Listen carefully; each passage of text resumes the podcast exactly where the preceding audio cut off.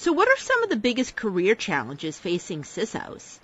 I'm Marianne Kolbasek-McGee, Executive Editor at Information Security Media Group. Today I'm speaking with Joey Johnson, C I S O at Premise Health, a provider of on-site healthcare services for employers. Joey will be discussing some of the career challenges that he sees facing C I S Os and other information security professionals, as well as some tips for C I S Os dealing with mergers and acquisitions. Now, Joey, Premise Health is the result of two companies coming together, Take Care Employer Solutions and C H S Health Services. You were formerly the C I S O at C H S Health Services. Any tips for other C I S Os who are involved with company mergers or acquisitions? Yeah, I think every M and A transaction is going to be different, but I think one of the key things to be cognizant of is, is understanding what the role of the security function is in the entity that you're going into. I mean, does it contain privacy requirements? Or is, is that the function of the C I S O to manage that? Does it com- contain other areas around compliance, or is there a separate function for that? I think it's really important to understand all the potential areas of responsibility that are going to fall under the security shop to ensure a smooth transaction. So now, Joey, what were some of the biggest challenges that you needed to tackle as C H S Health Services C I S O and as the company came together with Take Care Employer Solutions and transitioned into Premise Health?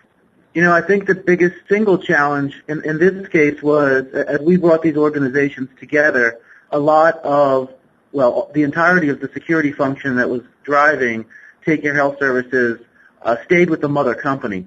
So we had to bring together two companies that got a lot larger without any complementary supporting resources for security. And given the constraints there are in the industry today for good security talent, identifying the specific talent that we were going to need and then being able to get that lined up um, and in place was a real challenge. When we brought the two organizations together, our perspective on security and what we need to deliver and what we needed to deliver to our clients changed, and in that our requirements for what we had to produce really changed a lot in terms of the security due diligence that was required and other things that we would deliver. So having to cover that gap while we try to find resources and, and bring two companies together was a real challenge. Now, did Take Care Employer Solutions have a C I S O, or did they have their own team, and how did you merge that together with your team over at C H S Health Services? So Take Care was a division of a, of a much larger public company. So in that capacity, the entirety of the security function was always controlled by that corporate entity. So they didn't really have a dedicated security group that was allocated to them. So really, the Take Care entity was about three times the size of the C H S Health Services entity. So we had a very small group of people trying to take on a lot of responsibility in that window. What skills and talents have been most important for you as a security professional and now also as a C I S O in the healthcare sector?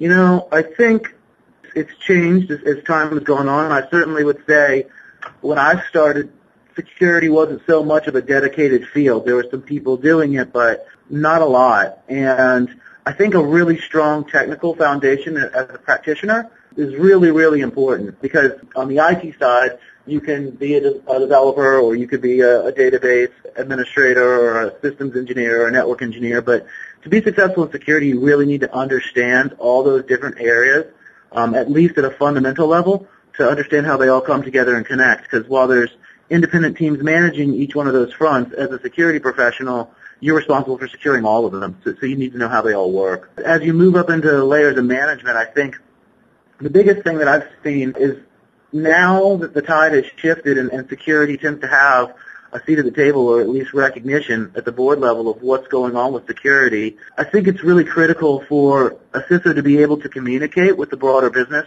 to understand how to align what they're doing with the business. So not just calling out where risks are, but being able to recognize that security risks are just one of another multitude of risks that the business ownership and leadership has to tackle, and being able to present that in a way that those business stakeholders can identify what the risk is and choose whether or not to try to tackle that risk really makes the C I S O's job a lot easier. Another thing is, honestly, just the recognition that like anything else, you're probably never going to have infinite resources, whether those are personnel or funds, to spend to solve the problem. So you have to come up with really creative ways to solve the technical challenges that don't always require uh, money and funding to get that done.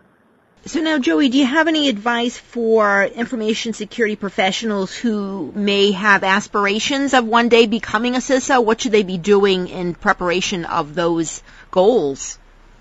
Specialize, obviously. If you want to, if you want to climb the ladder and, and be a CISO and run security in the organization, you certainly need to do that. But, you know, honestly, the technical skills that generate a leader aren't really all the things that, that need to happen. To be able to lead effectively, I mean, I think you need the same leadership skills as with any other field.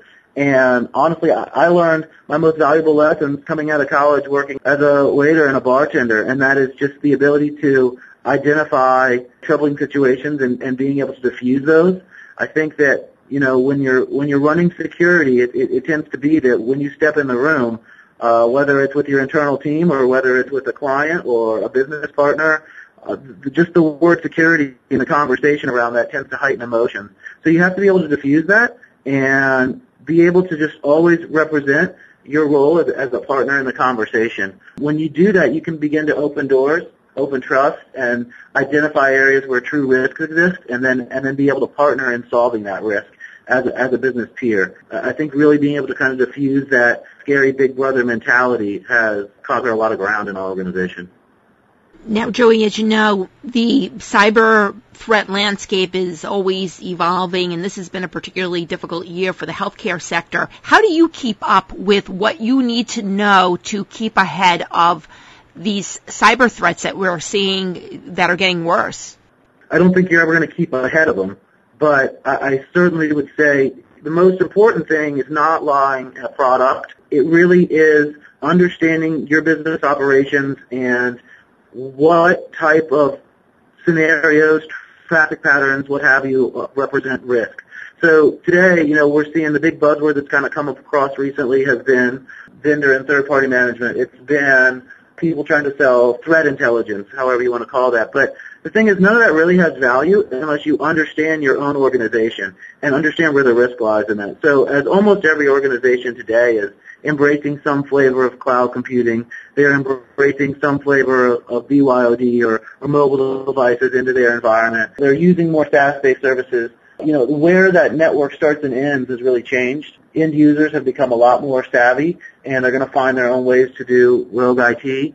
So you really need to understand what your critical assets are. I mean, today, it's less about buying a tool and putting it in place. You can keep buying them and letting them have dust collect on a shelf somewhere, but what you really need to be doing is focused on what your key assets are, how you secure those, and how you make those really difficult to get to. I mean, we, we need to be changing the script so that for the adversary, it becomes, you know, a game of economics. It's just too cheap and too easy to get at our key resources now. It has to be a little bit more difficult so that if you have a server that gets compromised or in an endpoint, you know, you're not going to stop all that. It's just not, it's just not going to happen. You're going to spend a lot of effort and you're going to end up in a losing battle. But if you can really focus on your key assets and what those are, then it shrinks, you know, the balloon of the universe that you have to protect so that you can acutely be aware of, of what is most critical and apply appropriate controls around that. Not every control, not every tool needs to be used in every case.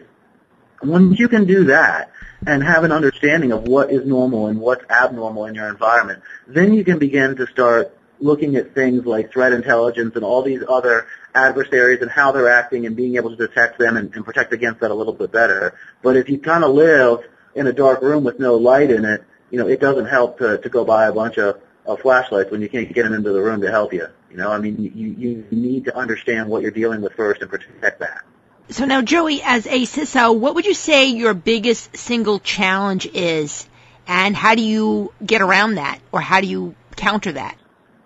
You know, I think that the one that I would say that has the most continuity is still today the staffing challenge. I say that because if a problem is represented appropriately at a leadership level as, as a big enough risk, the organization is going to rally around that and find a way to solve that, whether that's from outsourcing or buying a technology or whatever needs to be done, making some changes in policy or procedure. I mean, there are ways, as long as you stay engaged with the business, to solve most of those problems, as long as you can be effective at helping the business to recognize the problem. The biggest place where I see a continuous problem is just in, in personnel, in, in obtaining and retaining good personnel. It's, it's one thing to bring them in, it's another to retain them. The ways that we've gone about trying to do that is, honestly, it's, it's kind of a gamble, but, you know, we will wait for the right talent, and we will be patient and hire passion. I would say, you know, if you see somebody with a resume that has lots of skills on it and lots of tools, that's fine. That just means they work in an environment and somebody gave them a console and said, go run this thing. But, you know, if they can't talk to you about what's happening in the threat landscape today, if they can't talk to you about what makes them passionate about security, they're not going to be able to come in and solve tomorrow's problems. They're only going to solve the problems that you give them a platter to solve them on. So I really advocate that you, you want to hire people that have passion. You have to have a way to find out what that is. And then once they're in the door, you know, you, you have to kind of shift where you're making your investments in your people. I think that investing in skills for passionate people is, is massively empowering. It makes them want to stay there. And when they're with other like-minded people, that also makes them want to stay there. In today's market, I mean, there's always somebody who's going to come and throw a bigger pile of cash at your security expertise. So you have to have a way to, to, to offer them something that's, you know, more important than that. I would say that that's the single most continuous problem in the market today is just, is just a lack of talent. And Joey, finally, looking ahead to two thousand sixteen, what are your top priorities as a healthcare C I S O for next year? I think it breaks down into different areas. I would say certainly from a security operations perspective, it is just continuing to build out our internal security operation environment such that not only can we see and understand our network traffic patterns, but that we can test our security analysts to make sure that, you know, like we'll run internal pen tests not just on the applications and systems themselves, but also to make sure that our security analysts can see that attack and detect those patterns. If they can't see and detect it, then we're spending a lot of effort and resources on something that, that's not really advantageous, you know, when a real threat arrives. Additionally, I think from a governance perspective, one of the biggest challenges continues to be understanding where and how the organization wants to leverage the cloud computing environments, whether whether that's SaaS or whether that's, you know, putting things on A W S to build product. When you're a company that does services and products, it's two very different sets of challenges that you have to tackle. And the biggest thing is being able to identify what the business is doing and where it's going and call out what the security, you know, constraints or enabling factors are going to be at the onset to make sure that security stays in the conversation as a participant and enabler of the business, not the long pole in the tent all the time. So I think for us the biggest challenge is really, you know, getting together with all of our different business functions and understanding where they're headed with technology, where they're headed with data sharing, where they're headed with all these different fronts, so that we can appropriate the right tools, people, and solutions to empower the business to move forward. Thanks, Joey. I've been speaking to C I S O Joey Johnson. I'm Marianne Kolbasek-McGee of Information Security Media Group. Thanks for listening.